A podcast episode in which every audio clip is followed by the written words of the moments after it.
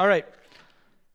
This morning, um, we might have folks out in our parking lot. I'm not really sure. We're still broadcasting out there. So if you're out in the parking lot, God bless you.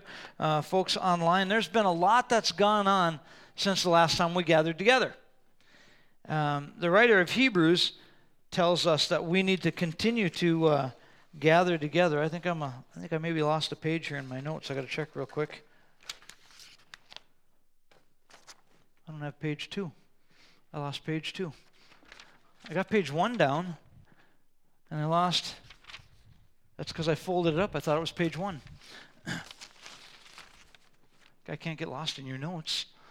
I'm going to throw them away in a few minutes, anyhow. That's what happens.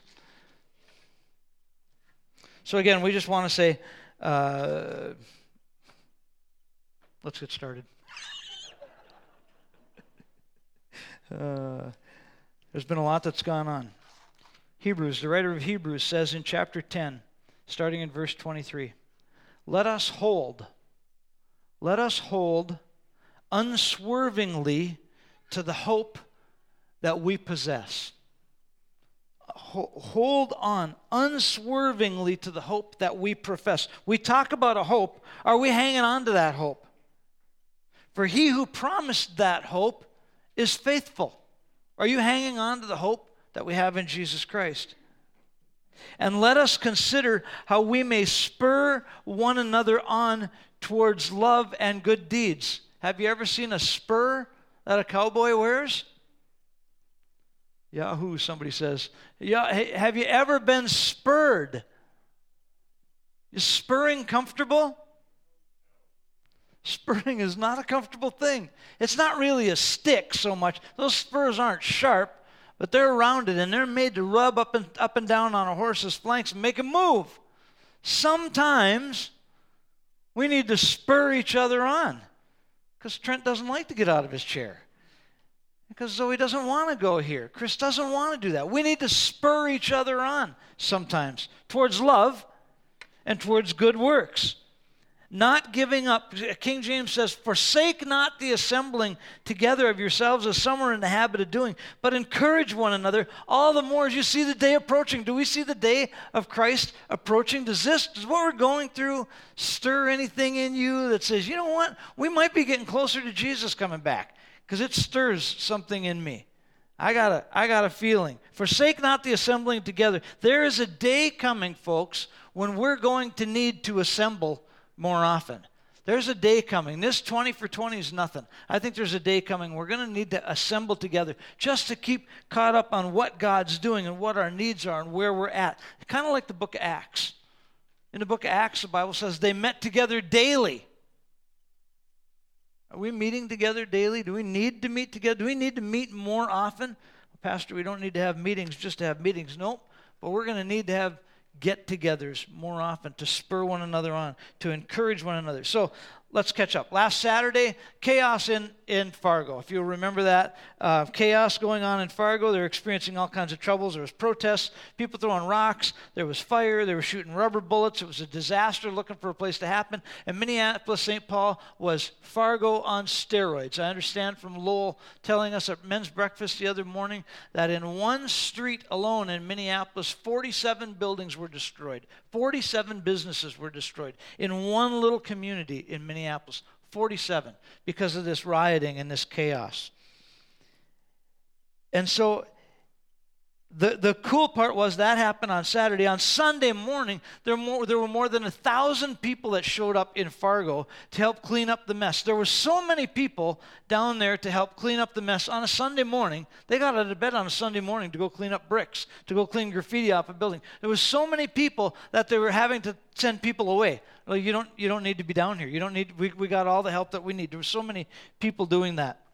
And if you will recall, last Sunday, I said, you know, my, my initial reaction was call out the National Guard, just get it done with. And then as I waited on the Lord a little bit, I thought, you know, it's not the National Guard, it's people. It's the church, it's the business owners, it's the community. We're the ones who need to stand up. And I concluded part of my service last week by saying, now that doesn't mean you all need to run to Fargo.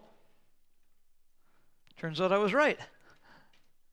Because Sunday afternoon, about 2 o'clock, we started getting texts hey, there's going to be protests in town.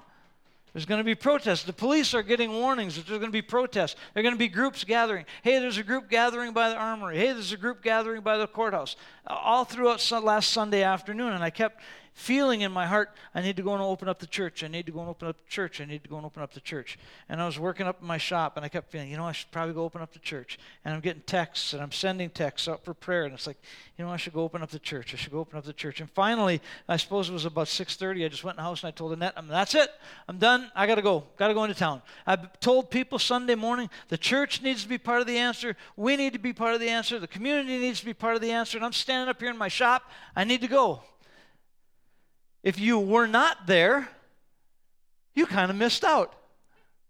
By the time I got there, it was hard to tell who the protesters were. At some point, they were in Veterans Park, standing on one side of the street.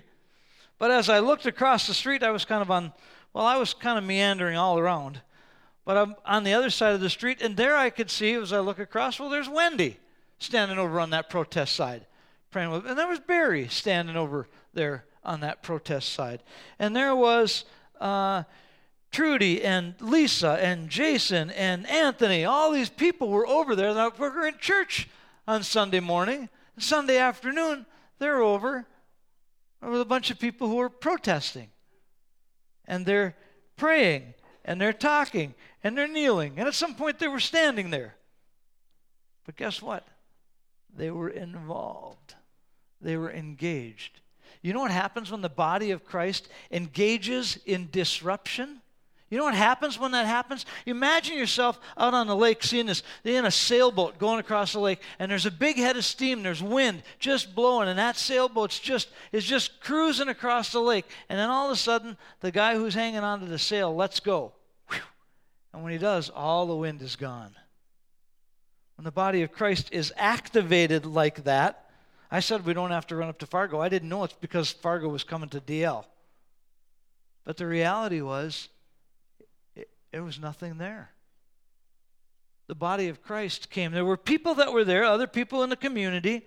As a matter of fact, on my side of the road, uh, street, I was walking around. I'm talking to a guy who's like, you know what? I live three blocks away from here. I got an AR 15. I can take care of this in short order. Like, you know, an AR 15 is not going to help you take care of this. Well, if this gets out of hand, I'm going to go get my gun. I'm going to go get my gun. I'm going to go get my gun. And I'm talking this guy off a ledge. I'm not kidding, man. He's he's willing to go and if they if they even cross, I'm, I'm going to do that.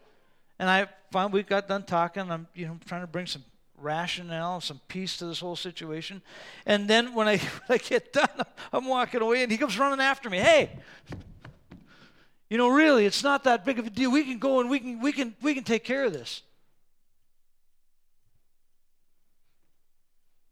You see, the church has the opportunity to be dispensers of hope. We have the opportunity to be dispensers of peace. We have the opportunity to dispense God's grace in this situation. So, myself and others were able to minister over there, not just to people who were protesting, but to non protesters. And watching God totally diffuse the situation was amazing. It was at nine o'clock. The mayor signed an order in order to to um, to to lock up the streets to say, you know, there's a curfew at nine o'clock. So a couple of things happened that were really kind of cool. Wendy at one so we we just talked about Daniel in the lion's den, and God shuts the lion's mouth, right? So or people over there hollering in microphones. There were people, that, folks, it's obvious. The people that were leading the charge over there were not from DL. That was obvious. They were, they were from someplace else. And so somebody's over there barking. You know, when the Bible talks about um, the enemy goes around like a roaring lion, seeking who he may, may devour. The, the picture there is actually an old lion that gets on top of some brush or some brambles, gets on top of this area, and he gets up there and he roars. And as he roars, because he's the old lion, he ain't got any teeth, but he's, he's the old lion, he's got a big voice. And as he roars, all the critters underneath scramble, and the rest of the pride jumps in and they kill those little animals. That's how that happens. So while we're over there and there's some guy out there roaring like a lion, Wendy said she felt impressed to say, Lord, just shut his mouth. Shut the mouth of the lion. And two minutes later, the guy hands off his megaphone. He's like, I can't talk. I can't talk. I got What's going on? That's God, folks. That's God. Finally, we say, well, what can we do? What can we do? What can we do? What can we do? We'd like eight minutes of silence. Okay? So, everybody, eight minutes of silence. And you know what? Everybody silenced. The deal was nobody really figured out that it was, it was uh, 852 about the time they asked for eight minutes of silence. So the last eight minutes of the protest, because the, the city went on curfew at 9 o'clock, the last eight minutes, everything was quiet. Well, it's hard to get fired back up after that. And so all the protesters, I'm walking downtown a few minutes later, all the protesters are walking away with their signs like, yeah, see ya. Do you know why that is? It's because the body of Christ is engaged. It's because people are praying. It's because our city was down there. I believe we can make a difference in this whole thing. Do you believe we can make a difference? Okay, four of us. The Bible says the devil goes around like a roaring lion seeking whom he may devour. We don't need to be devoured. After that, we had the opportunity on Tuesday, we got the opportunity to participate in a county board meeting. I've never participated in a county board meeting. Jane invited me. As I walked in the door, Jane said, You need to sign this piece of paper. I said, All right, how come I'm signing this piece of paper? She said, It's so you can get up and speak.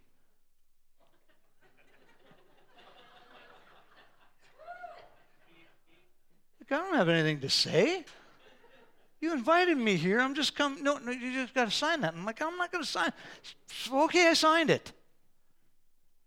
And I, you know, so then the Lowell signed. Thankfully, Lowell signed before me, and the, the county does their little their little part, and then they say, well, does anybody want to address the board? And Lowell's like, he's the first one up. He's like, I'm not going to say anything until we hear from our state representative. And I'm like, yeah, me too. And then our state representative got up and spoke, and he addressed our county board and he said, Listen, what you need to do is you need to band together with other counties in the region. You need to become a voice, and you need to open this city up, open this county up to, to enterprise, to business, so that people can get out. And he said, That's not going to make any difference if you try to, to protect everybody and keep everybody safe. If every business around is going to close, you're not going to have anybody to protect, nobody to keep safe. Get the county open. And so at the end, so so then it's like he got done. Now Lowell's like, I'm ready. I'm like, so am I. So we got up and we were able to share that and encourage. One of the things I, I told our county commissioners, I said, you, you, we think that, that this is, is kind of, well, everybody's just taking it easy. People aren't taking it easy. People are struggling. They're struggling. Businesses are struggling. Husbands are struggling. Wives are struggling. Kids, we got people on top of people. There, there, there's a struggle that's going on.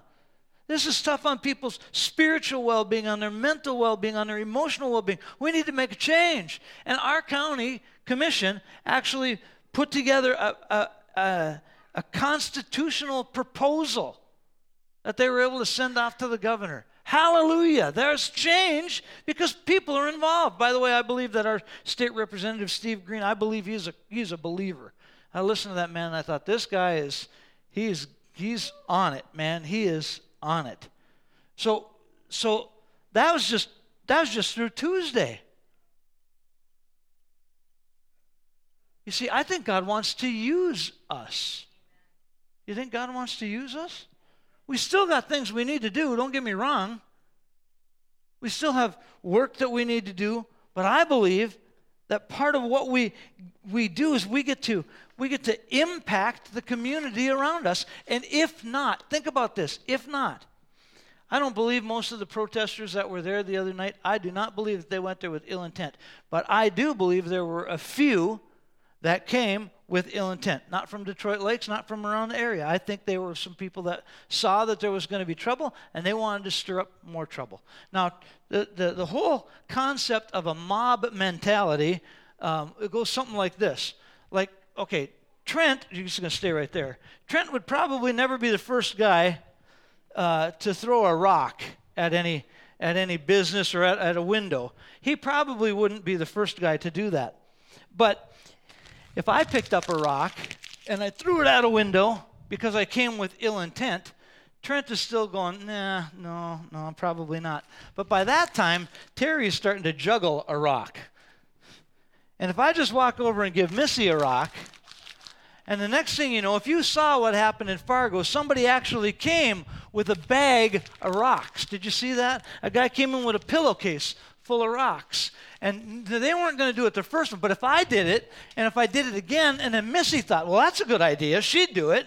And then Terry's like, yeah, that must be the thing to do. And now Trent is scrambling for something to do. He's going to throw a chair. That's called a mob mentality. You can sit down now. You obviously did not behave like I thought you would. Thank you. That's a mob mentality. People jump on board and they do stuff that they wouldn't do. And we as believers have an opportunity to put that thing to bed and say, you know what? Just don't throw the first rock. Just don't throw the first rock. Just don't go there. You say, Pastor, are you encouraging people to get, people might get hurt. I understand that. I, I understand that. I do. But, folks, we need to stand up for, our community. We need to stand up for our community. We need to stand together as believers and say, we're not going to let evil destroy us. I don't believe all those people in that mob came there with rocks, and I don't think they would have been the first ones to throw rocks. But if you hire somebody to come in and start throwing rocks, somebody's going to jump on board, and somebody else is going to jump on board, and the next thing you know, we're going to have chaos. And I think as believers, we have the opportunity to be a part of that. That's just, again, what happened in the front part of our week. So last week I told you we're going to continue and look at Daniel. I, so let's just, just go back to this one more minute, just one more second. I want to tell you that I believe if the church will stand up and be the church, this does not have to be our new normal. If you say to me, Pastor, I cannot go down there, I can't do that, great. Get on your knees and pray. You see a prayer request coming across, across the prayer chain that says, There's a riot, there's chaos going on, this is going on. I'm going to tell you something right now. If that happens and that word gets out, God's activating people, and there are going to be believers down there, and they need your prayer cover. So if you say to yourself, I can't do that, great. Pray for the people that are down there. Pray for God's peace. Pray for God's spirit to overwhelm. Pray for God to infiltrate this because there are going to be believers down there who need your prayers. I was talking to Jim Hokinson on the phone as I'm leaving Walmart the other night. I, I heard that there was supposed to be a protest going on out at Walmart, so I went out there and talked to him on the phone. He's like, Pastor, did you have anybody praying with you? Anybody prayer cover? I said, Well, I'm supposing my wife is praying for me because I left the house in a hurry. We need people praying for us when we go and we step out and say, God, we're, we want to obey. That was just that was just one thing, one or two things that happened. Folks, there was tons of people getting ministered to. Barry standing there, some young girls by his side. And he looks at him, he's like, You know, I should know you. And one girl says, Well, you should. You kicked us out of class. He was a he was a substitute teacher. You should. You kicked us out of class and sent us to detention. He's like, oh, how you doing? I'm like, fine. Well, did you forgive me for that? Well, yeah, we forgave you for that. What are they going to do? Are they going to throw rocks at him now? They already forgave him once, but they can't. Like, what are you going to do? It's the opportunity that we have so Daniel goes into this, into this, he's making a stand for God. Daniel's in Babylon, and he's making a stand for God. And while he's making a stand for God, there's a the, the rule comes down that you can only worship this king. And, and uh, as we know the story, Daniel doesn't do that. God spares him. Uh, God begins to raise him up. There's a couple of things that Daniel knows in this whole process. And we're not going to go into the, the, book of Daniel really much at all today, but there's a couple of things that Daniel knows. Number one, Daniel knows that throughout all of this, there's been a prophecy from Jeremiah. Uh, and throughout all of this, Daniel knows that God is in control, God is in charge. Do you believe that God's in charge this morning?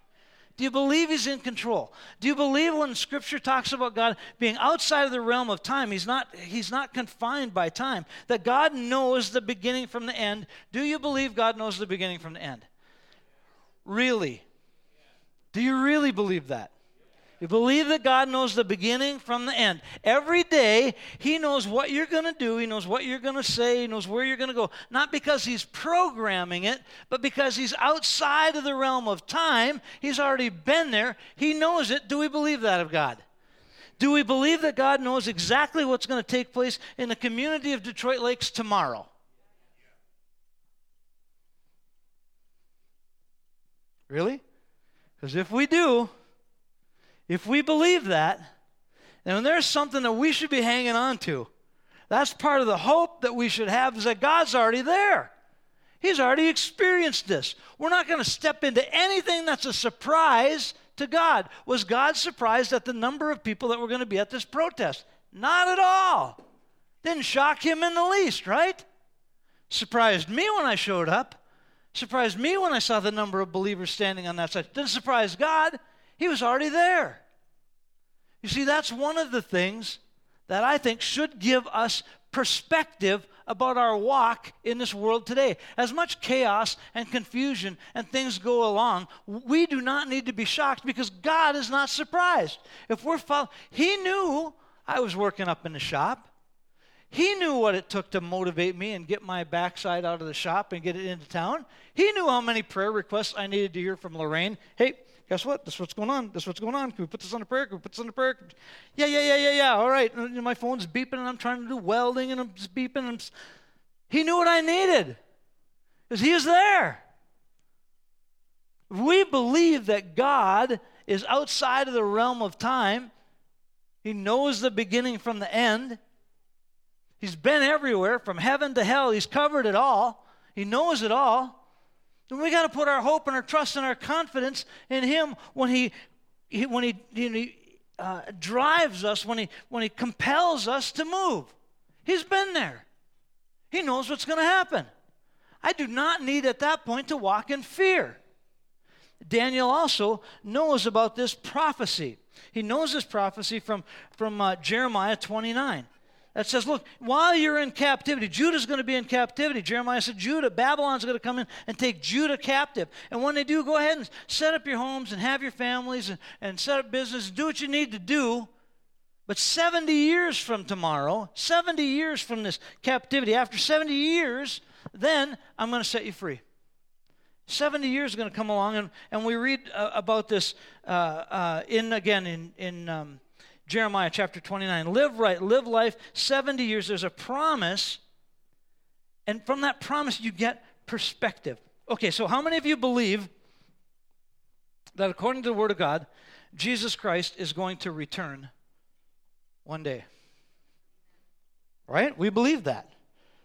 I believe, according to what we're seeing around us, that day is getting closer and closer with some expediency.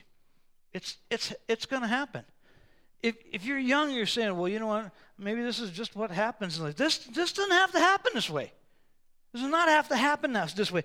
I, I believe the days are coming sooner and sooner. And if we believe that Jesus is really coming back, then that should be part of the perspective that we have as a believer, regardless of what I, I see around me. I've got this hope. Daniel was able to say, okay, okay, okay you know how this goes, right?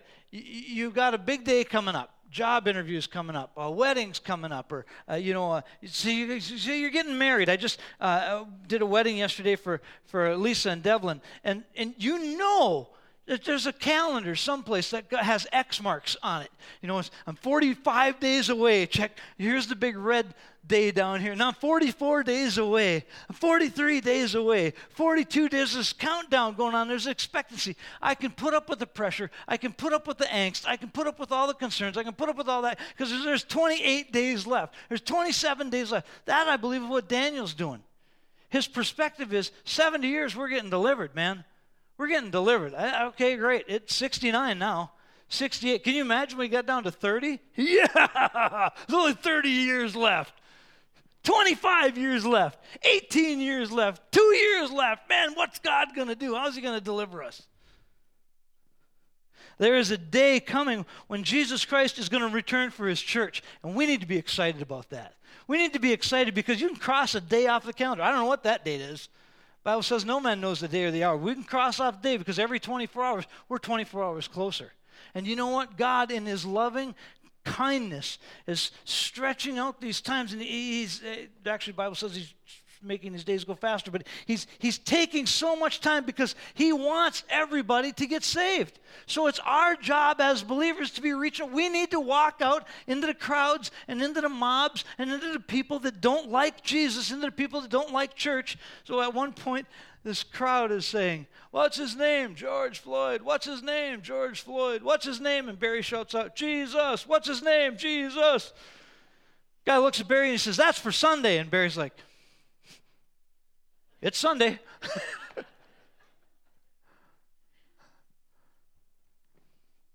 we need to have an expectancy that God is going to change something. He's going to use us.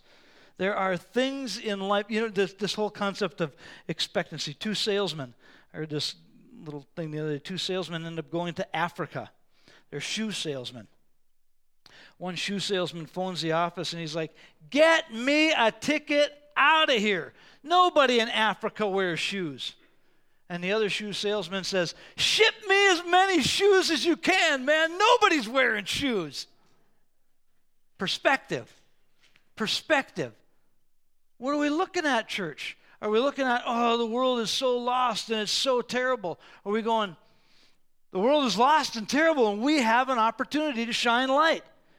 All kinds of things are going to happen to us. There's all kinds of uncertainties, all kinds of unchallenges that make things difficult. But our attitude, your perspective on what's going to take place is going to make all the difference. And I believe that a congregation, a body of people that have the right perspective is going to grow.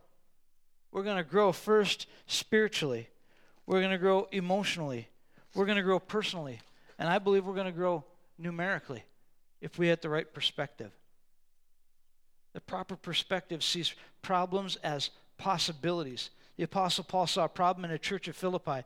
Euodia and uh, Syntyche were quarreling, and the problem was so bad, so severe, that Paul actually names them by name. What are we going to do? Are we going to look at the problem? We're going to look at the answer. Chuck Swindoll says, We're faced with a series of great opportunities brilliantly disguised as impossible situations. Can we see the problems? The key to dealing with problems is perspective. Do we have an answer or don't we have an answer? When the Israelites saw Goliath, 10 feet tall, right? 9 feet tall. His shield is a door. He comes out and he challenges the armies of Israel, and they're like, He's so big, we can't kill him. And David comes out and, like, He's so big, I can't miss. You never heard it put that way, did you? There's so much problem in the world around us. We can look at those problems and go, It's so big, we can never overcome that. Or you can say, It's so big, how can I miss? Man, I got to be able to speak into one life from here. 2 Timothy chapter 3, starting in verse 1. But mark this there will be terrible times in the last days. People will be lovers of themselves, lovers of money, boastful, proud, abusive, disobedient to their parents. When I preached that 10 years ago, I thought, that is so true. How could it ever get more true than it is today? And yet today it's even more true than it was then disobedient to their parents, ungrateful, unholy, without love, unforgiving, slanderous, without self control. I met somebody not too long ago who told me they have never forgiven anybody, they've never tried to forgive anybody, and they saw no need to ever try to forgive anybody. Like, how can you carry that package? How can you carry that burden? How are you going to walk around with all that? God never created you to do that. They'd never heard that. Never heard that that forgiveness is something that they could dispense. I've never forgiven anybody. I've never tried. I don't ever plan on it. That's the world that we live in unforgiving, slanderous, without self control, brutal, not lovers of good, rather treacherous, conceited, lovers of pleasure rather than lovers of God, having a form of godliness but denying its power. I'm going to stand on all these things that I think are good, but we refuse the power of God in the midst of it. And Paul says, don't have any, don't have anything to do with them. In part, what he's saying is, don't have fellowship with that. Don't invite that in. Don't be a part of it. But he's not saying don't have an impact on it. You and I can have an impact on that type of attitude. But we've got to get the right perspective. We've got to see ourselves as the answer. We've got to see ourselves as saying, this problem is either so large I can't touch it, or it's so large I can't miss it. I might as well go after it. I can speak hope into part of this. I, I walked down there last week, and there's probably between folks on one side of the street and folks on the other side of the street, probably 300 people. And there's just as much tension rising on both sides. And that there's a lot of people over there ministering. I'm going to stay over here so that I can impact somebody. And I may have only impacted one kid, but he's the guy who's talking about going to get an AR 15. I'm glad I had that conversation. Do I think he would have done it? I don't know. Not the first one, but he might have been the second one to throw the brick, or the third one to throw the brick, or the. Look, folks, we have the opportunity. And I believe it's about the church stepping up and saying, We're going to be the church. There are problems, yes, but are they so large they can't be fixed? You know what? We can't stop the end of days from happening. We can't stop the fact that there's going to be this wickedness in the world around us. We can't stop that. But we can certainly reach out and have an impact on one person or two people or ten people.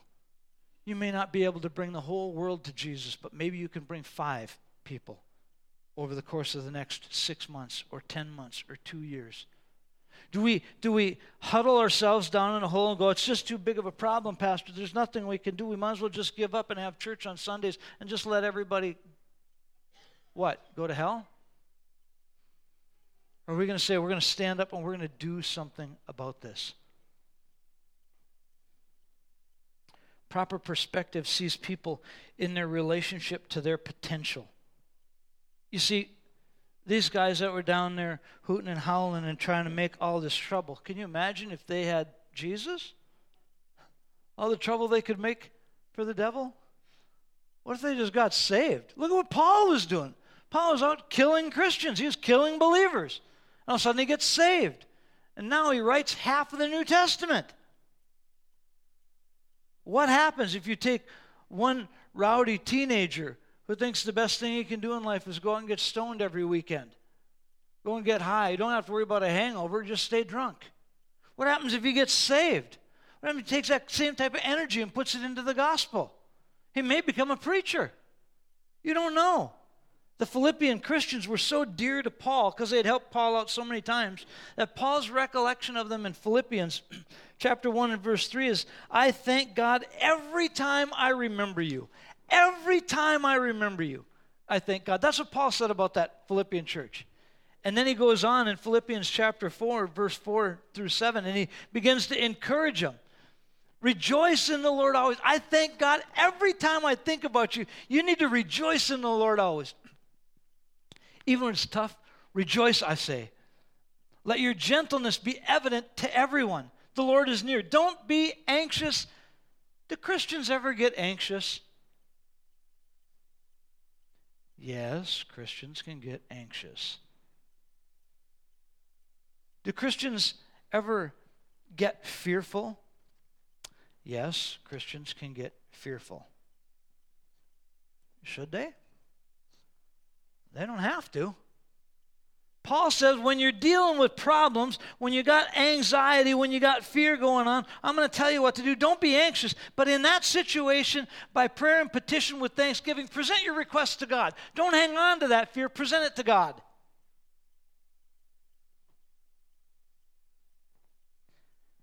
And the peace of God, which transcends all understanding, will guard, which transcends all understanding. I'm walking through those streets last week, and I'm thinking to myself, this is great. It's like there's just no fear. That peace transcends. I'm watching believers walk over into, I didn't think they were ever going to be a hostile crowd, but they certainly could have been. And they're walking over, and there's just peace. There's just peace. It transcends all understanding. You and I have that opportunity to be dispensers of peace and to be dispensers of hope. How do we see people? Do we see people in relationship to their potential? Or do we see people just the way they are? And we're just going to leave them. And they're no good, lousy scoundrels. Or do we see them and say, you know what? God could really do something with you, man. You just turn your, you just get your heart right, and God can really, really change your life. And then we got to look at, you know, when we look at people the right way, we encourage them to make a difference for the kingdom. And it takes away all the stuffiness of the church because then if I get the right perspective on people, then I kind of got to love Trent just where he is. I, I kind of just got to love him for who, for who he is. I don't get to have this big attitude like, I'm right, and you got to put on a tie and a coat, otherwise, you can't come to my church. I don't think that's God's heart. I don't think that's God's heart. Jesus always encouraged people. I don't think he told the blind man, I'm going to heal you, but before Saturday, I need you to get on a jacket and a tie so that you can go to church. You're lame now, and as soon as you get done, I need you to get yourself a suit so that you can go to church. Come on, folks, we need to just be the church. We need to just be the church. Even our own failures and our own flaws. If we're not careful, we get stuck in this mentality that, that you can that guy can never change. If that's the case, Paul would have been stuck in a jail. He wrote the book of Philippians while he's in jail. He wrote several books while he was in jail. If his, if his thought process, if his mind, if his attitude, if his heart hadn't been towards moving on, he'd have been stuck there. If he'd been stuck in that jail, he certainly wouldn't have been able to write those words of encouragement to us. We got to see people beyond their situations. Have you ever seen somebody so hopelessly lost? When I did my sister's funeral several years ago, my nephew, who had been in and out of jail, he'd been on drugs, and his first crime he ever committed, he was the he was the the getaway driver, and this uh, these guys beat up an old lady in Duluth and stole her purse, and my nephew was the getaway driver. I could look at that and go, you know what? You're scum and you need to rot in jail. He did go to jail. He went to prison. He, he'd been in and out of stuff. When I went to do my sister's funeral, I was so ticked off at him because I'm a kind of guy who wants to start on time. Like that really means something. She's already dead. She doesn't care. I'm going to start on time, and he's late. I'm not going to wait. I'm not going to wait. Come on, wait. I'm not going to wait. Come on, wait. I'm not going to wait. He get done preaching her funeral, and the very next day he checks himself into rehab for 18 months. Comes out of rehab, starts a business with the pastor. Now he's going back into jails preaching the gospel.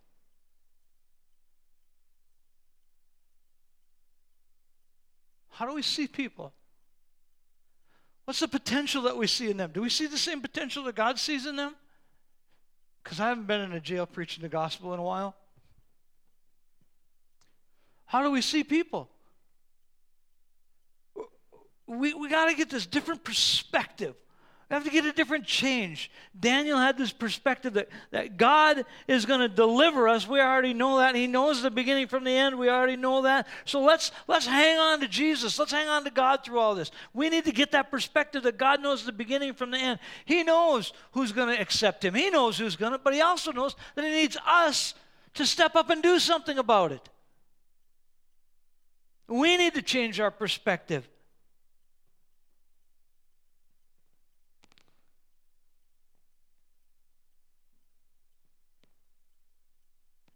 William James, I don't know who he said, who he is. I, I found this quote. William James said, "The greatest discovery of my generation is that human beings can alter their lives by altering the attitude of their mind." Change your thought process and you can change your world. You can change your life, especially if we change that thought process and we submit it to a living God we submit it to Jesus Christ. We submit it to the work of the Holy Spirit. We can change the world around us. The most significant decision we can make on a daily basis is to change our attitude towards people and see them the way that God sees them. I told you that I was uh, struggling with this sermon this week, and I'm mowing a lawn, and the Lord gave me an idea, and the idea He gave me comes from the movie Secretariat. Maybe you've seen the movie Secretariat. We're going to show a couple of video clips. If you can't see the video screens really close, you may want to move in. But there are two scenes that I want to highlight to you, and then we're going to show them, and then I'll talk about it a little bit.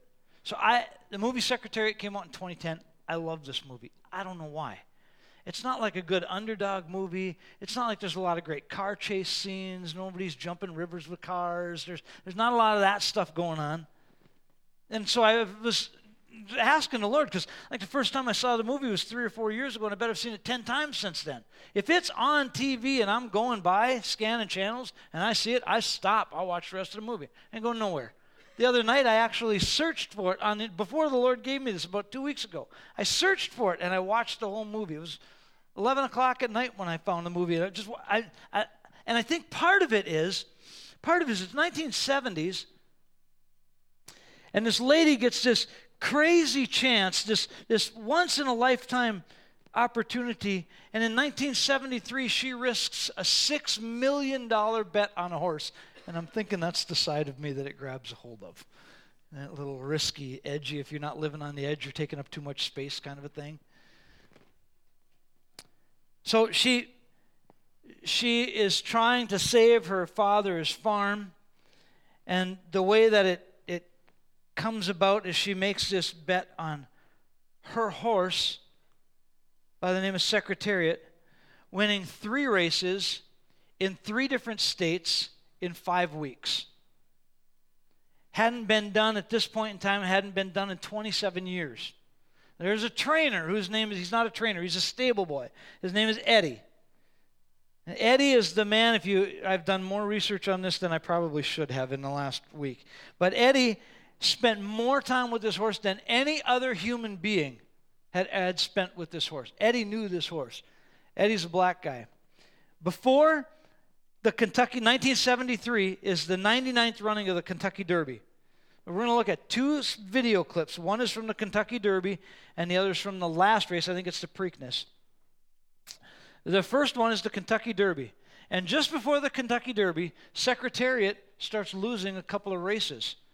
And, and the owner can't figure out why. As a matter of fact, he loses a race to a horse called Sham, and, and uh, you'll see Sham's owner in here. He's, anyhow, um, when he loses the race, they can't figure out why. She's ready to fire the jockey and the trainer and the stable boy and anybody else who's, who's around. And all of a sudden, a vet comes out to check out the horse, and he, and he discovers that the horse has an abscess. He's got this huge abscess. And so they start treating the horse, had run a race, and this is five days later, he has to run the Kentucky Derby. And it's three days into it, and he still hasn't eaten. He eats 25 pounds of hay a day, two big buckets of oats a day and he hasn't eaten in three days and they don't dare run him they can't they can't they're trying to but he's not eating and they don't know if he's sick and so the doctor comes along and he finds out that the horse has an abscess and he and he takes care of that abscess and what you're going to see in this first clip is eddie coming out onto the track and I want you to hang on to what Eddie has to say, okay?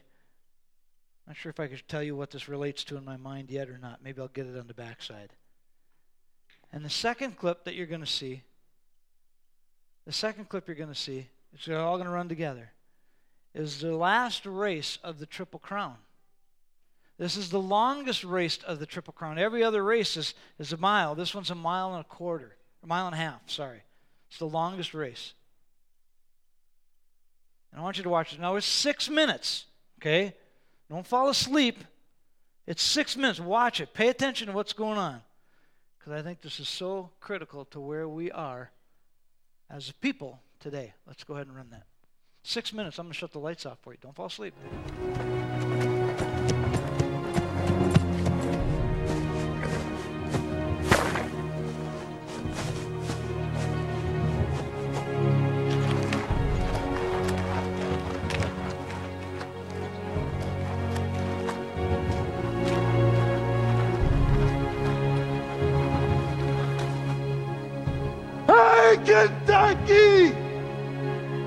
Big red done ate his breakfast this morning, and you're about to see something that you ain't never even seen before. So get ready. Get ready.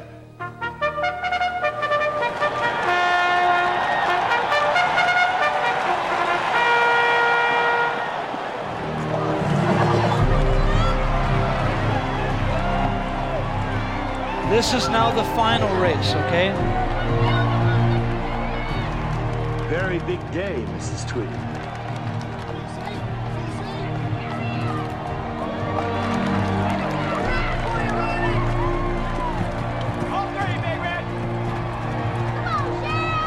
Hey!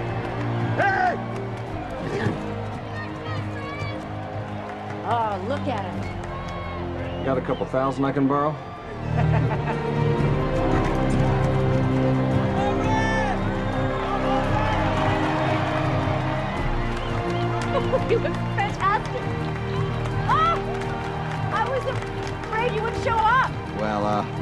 Got a tip on a horse.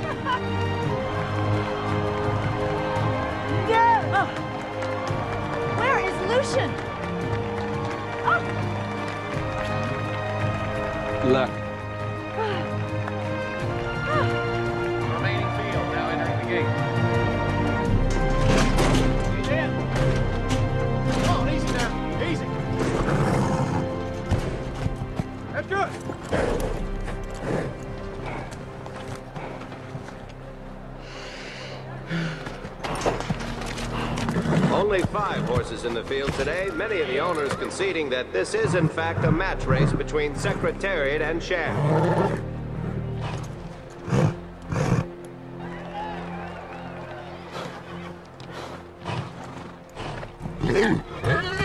The field is at the post. Chick Anderson with the call. Horses now loaded in.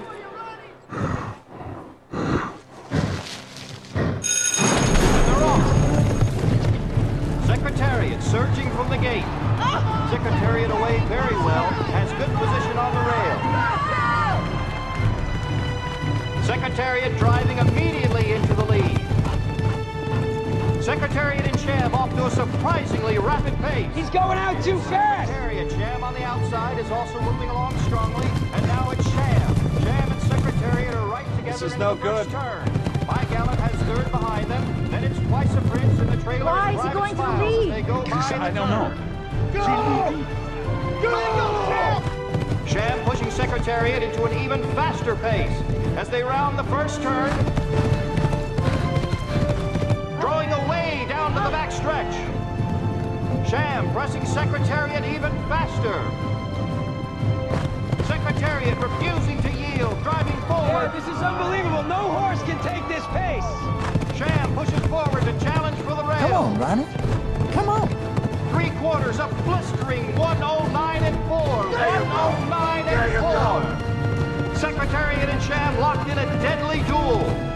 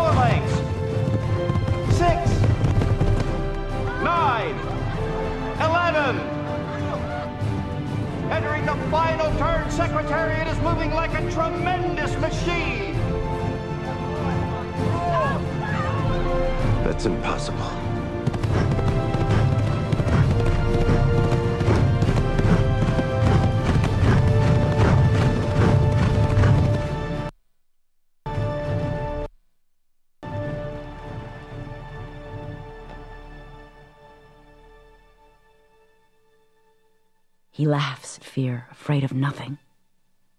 He does not shy away from the sword.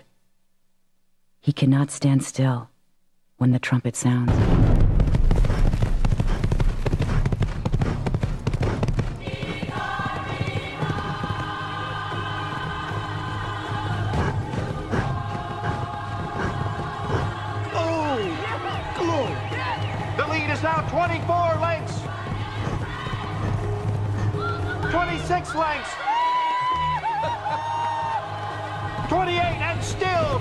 Surging. Ride him, Ronnie, ride him! Go away! Go away! Ronnie! Ronnie, don't fall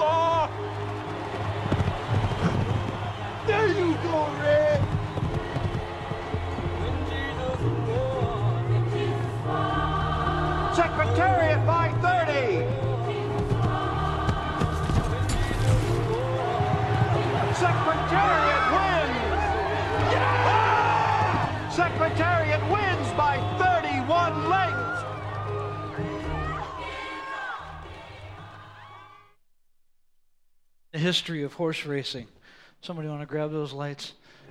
Never in the history of horse racing has anything happened like that before.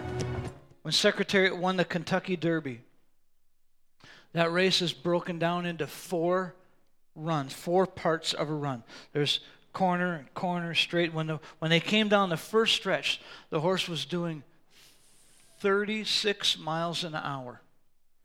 He went faster every quarter of a track.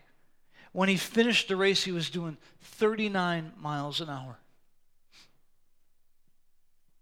When Eddie comes out on the track and he says, Kentucky, you better get ready because you ain't never seen nothing like you about to see. You ain't never seen nothing like you. You gotta get ready. I think that's a picture of Jesus speaking to the devil of the church in the last times. You better get ready because you ain't seen nothing like you're about to see. I believe that the church steps into her proper role. You're going to see change. You're going to see people coming to Christ. We're going to see, you ain't seen nothing like you're getting ready to see, but that takes us. It takes us. Listen to what Paul, don't even think I wrote it down. What does Paul say to the church? These current sufferings that we face are nothing, can't even be compared to the glory that is to come. The struggles that we have today, what we're seeing in the world, can't even compare. Can't even compare to the glory. You can't, that 31 length stretch has never, nothing's ever, nobody's ever seen like that. You know, there are people who went up to the window and who bet on that horse. I'm, I've, trust, I've watched so many documentaries about this in the last three days, I'm kind of embarrassed. People took their ticket, and instead of cashing in their winning ticket, they knew what they saw was, was part of horse racing history. They didn't even cash in their ticket, they didn't even collect their money because they didn't want to exchange that ticket just for cash that was going away. This is a piece of history. Folks, I believe the church is ready to step in.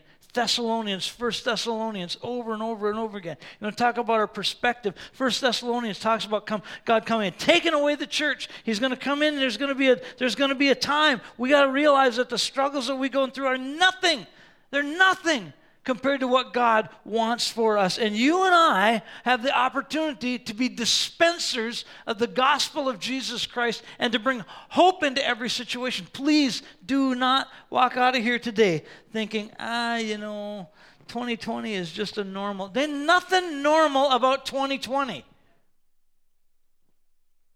Murder hornets are not normal. Pandemics are not normal. Riots in our streets do not need to be normal. Bluebirds with shark heads on are what we're going to see next if this is normal. This is not normal. God wants to do something in us and through us. Amen? Do we really believe it? I believe it. I believe God wants to take the church, and we need to get a different perspective. Day in and day out, you need to start thinking about your day in light of the return of Jesus Christ. If you think of your day in light of his return, Bible says he's going to come back like a thief in the night. Is your day, are you making a choice? Next week, we're going to talk about hope. We're going to talk about the power of God. We're going to talk about that next week. Are you thinking about your day in light of His return? If we get that perspective, that changes how Natalie cuts hair. That changes how Missy sells insurance. That changes how Zoe interprets. That changes how we do our job. If our perspective is Jesus is coming back soon. We're just not worried about, oh, they're going to find Jesus sooner or later. Let's worry about finding Jesus today. Amen? Let's close in prayer.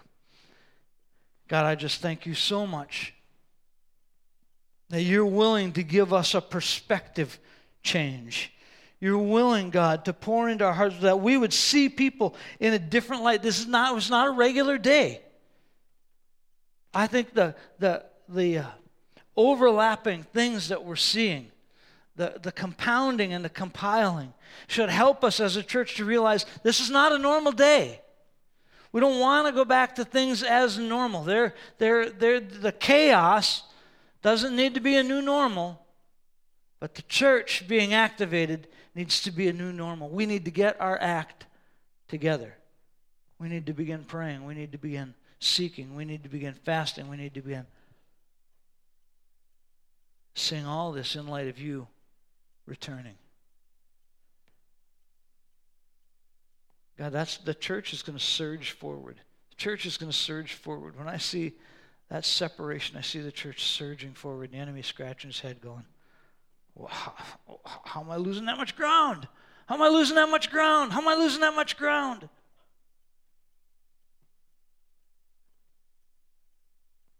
God, give us your peace and your direction every day.